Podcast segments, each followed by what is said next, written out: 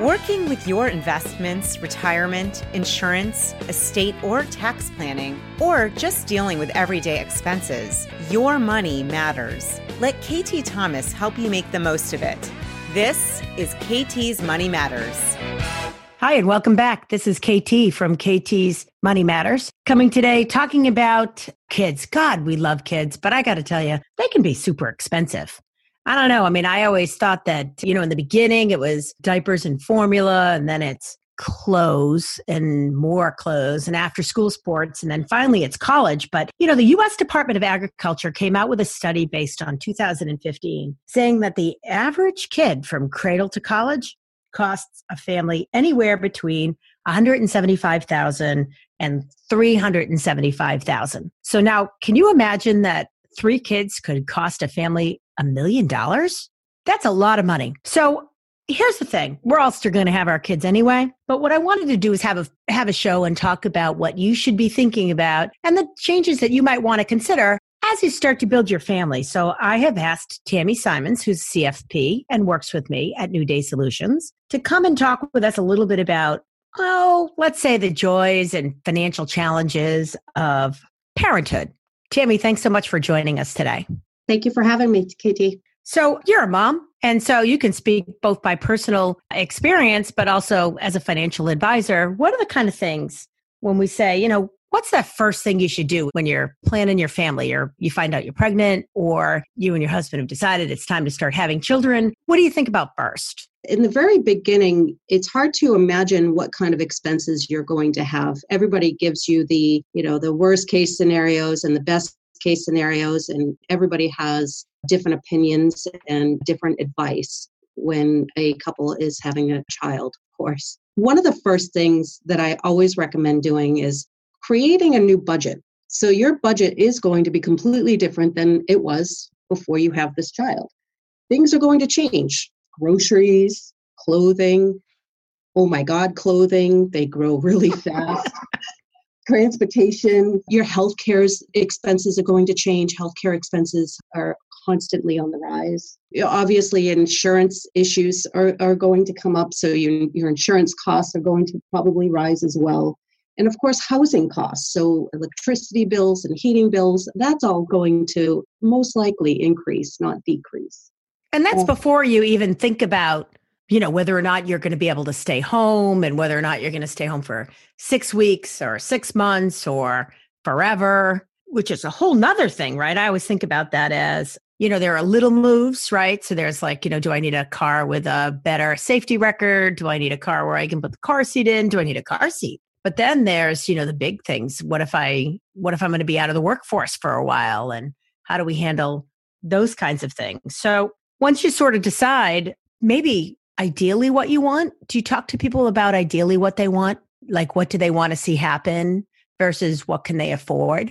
Yeah, that's actually the probably the biggest conversation we have with our clients is how they're going to care for that child in the very beginning. If both parents are working, is one of you going to give up work to stay with the child? Do you have grandparents that can help, aunts and uncles that can help? Or are you looking into daycares? And believe me, there's, again, all kinds of advice on what you should do, but nobody has the right advice for you. So it's a matter of what you feel comfortable with, what kind of daycare, for instance, you feel comfortable with. Do you go back to work? And then working around your budget that way. It very seldom goes the other way around where you budget and then you decide how to care for your child.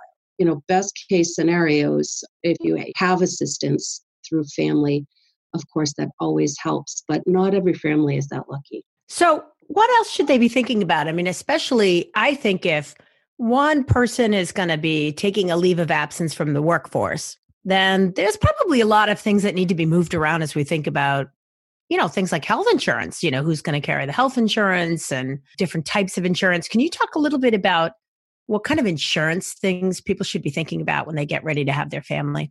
Sure. Your insurance needs are going to change, of course. So there's two sides to that. There's what you're going to need as far as health insurance, as well as life insurance, really. Your life insurance needs are most likely going to increase as well. So there's what you need and then what your situation is going to drive. So like to your point, K T, if the person that's leaving the workforce has the health insurance under their group policy, obviously that needs to be addressed, and that will change expenses if it has to either be an individual policy or if it needs to go onto the other spouse and have the other spouse pick it up.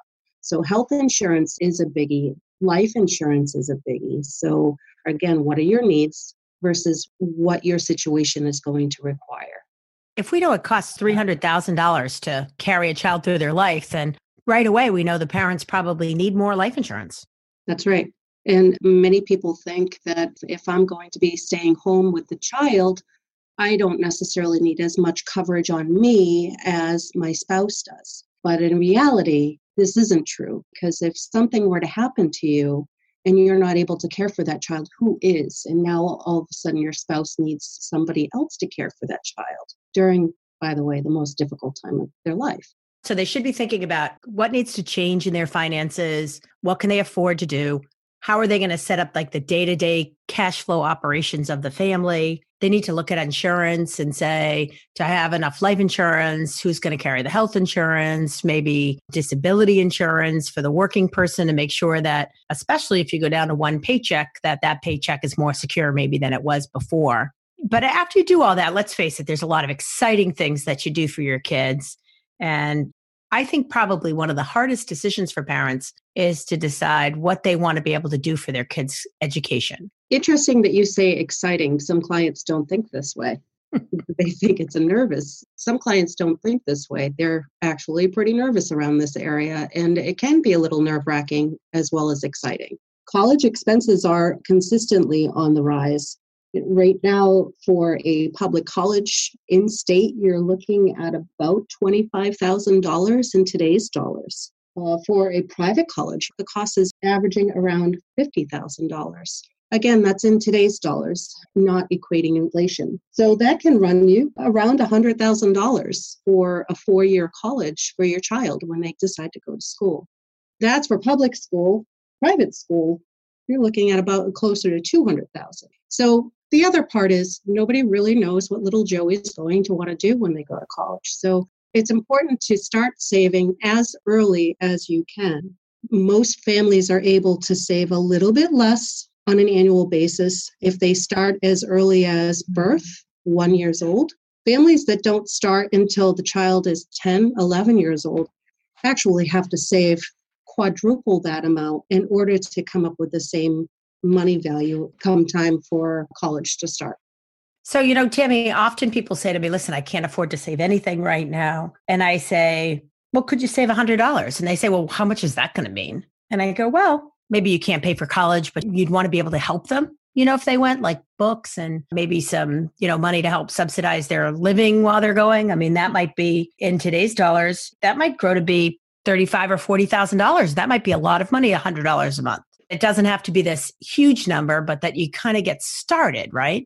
Right. Let me give you some ideas. So if you started saving just one hundred dollars a month when your child is first born, you could end up with about thirty-eight thousand dollars uh, when that child attends college. If you wait until they're four, you'll end up with twenty-six thousand dollars. Are you catching on now? If you wait until they're ten, you'll end up with about twelve thousand dollars. If you wait until they're sixteen, you'll end up with twenty-five hundred dollars. So th- that's the difference between saving as soon as possible as opposed to saving much later in life when most people actually think about college. Their kids are ten, fourteen, sixteen years old, and it's almost, it's never too late, but it definitely helps if you save early.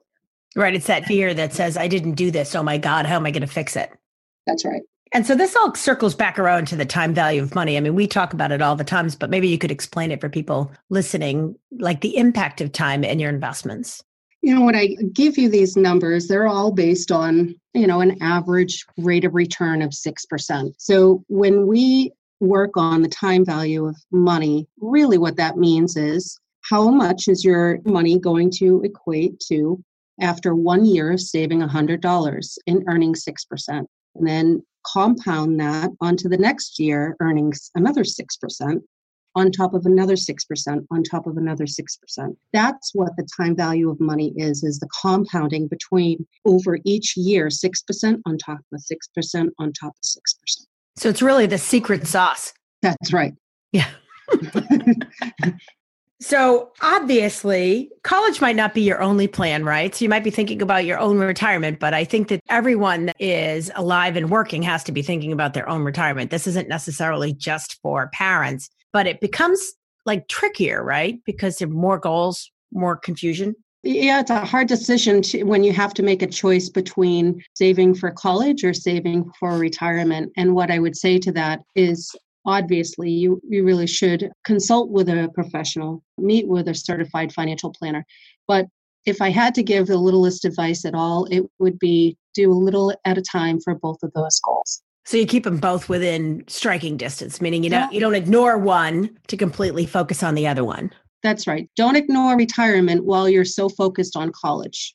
And same is true the other way around. Don't ignore college when you're fully focused on retirement, because both of those will have negative effects on the other. That's excellent advice. So Tammy, if people wanted to reach out and talk to you a little bit more about how they plan for college and how they sort of plan for a family, how might they reach you?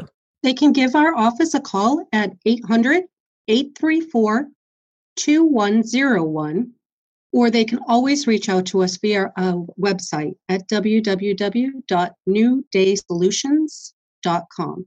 So to learn more about the secret sauce of compounding your assets or figuring out how much to save for college versus, say, retirement, or whether or not you want to have enough money to be able to stay home and raise your children, you probably want to talk to a financial professional, and you could reach out to somebody like Tammy who might be able to help you do that. Tammy, thanks so much for uh, joining us today to talk about this. For those of you who are listening, you can download our podcast off of iTunes. And if you find this information interesting and you want to share it with your friends, please feel free to share it along, as our podcasts are free. And we will talk to you the next time. Thanks. Thanks for listening to K T's Money Matters with K T Thomas. For more information, past episodes, and show notes, go to w w w dot k t's money matters podcast dot com. Make sure you subscribe and recommend it at iTunes, Overcast, Google Play, or wherever you get your podcasts.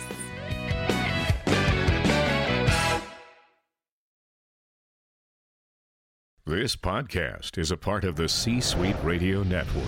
For more top business podcasts, visit c suite radio dot com.